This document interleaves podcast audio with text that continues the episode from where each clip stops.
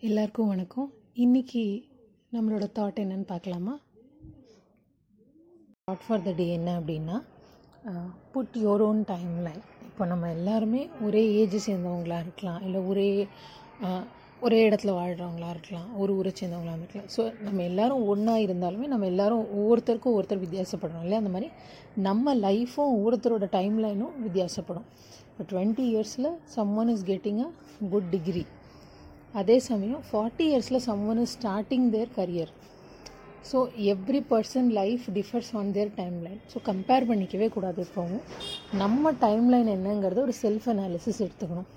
For example நான் இப்போ என்னோட க கரியரை வந்து தேர்ட்டி ப்ளஸ்லையோ இல்லை டுவெண்ட்டி ப்ளஸ்லையோ ஸ்டார்ட் பண்ணுறேன்னா இந்த பாஸ்ட் ஃபைவ் இயர்ஸில் நான் எவ்வளோ க்ரோ பண்ணியிருக்கேன் நான் எவ்வளோ கற்றுட்டு இருந்திருக்கேன்? இல்லை நான் எவ்வளோ இன்னும் அஹெடாக போகணும்? அப்படி மட்டும்தான் நம்ம யோசிக்கணுமே ஒழிஞ்சு நம்மளோட சின்னவங்களோ இல்லை நம்மளோட பெரியவங்களோ அவங்க ரொம்ப சீக்கிரம் ஸ்டார்ட் பண்ணிட்டாங்க இல்லை அவங்க ஹீஸ் அந்த அவங்க என்னோட ரொம்ப younger but he's in a good position C sorry she is in a good position she is earning more அப்படி நம்ம என்றைக்குமே நினைக்கக்கூடாது. அந்த தாட்ஸ் வரும்போது ஒருவேளை வரலாம் இது காமன் எல்லாருக்கும் நடக்கிறது? தான் அப்படி ஒரு தாட் நமக்கு வருதுங்கும்போது நமக்கு நமக்கு சொல்லிக்க வேண்டியது நம்மளோட டைம் லைன் என்ன? உன்னோட டைம் லைன் என்ன due to some health issues or some other reasons நீங்கள் லேட்டாக ஸ்டார்ட் பண்ணியிருக்கலாம் இல்லை தெர் மைட் பி கேப்ஸ் அப்படிங்கும்போது நம்ம அதை நம்மளை சமாதானப்படுத்திக்கிறதுக்காக சொல்கிறோங்க அதில் ரியாலிட்டியாக கூட இருக்கலாம். அப்படிங்கும்போது நம்ம டைம்லைன் படி நம்ம எங்கே இருக்கோம்? எங்கே ஸ்டார்ட் பண்ணோம்? எங்கே இருக்கோம்? நம்ம அடுத்து எங்கே போகணும்?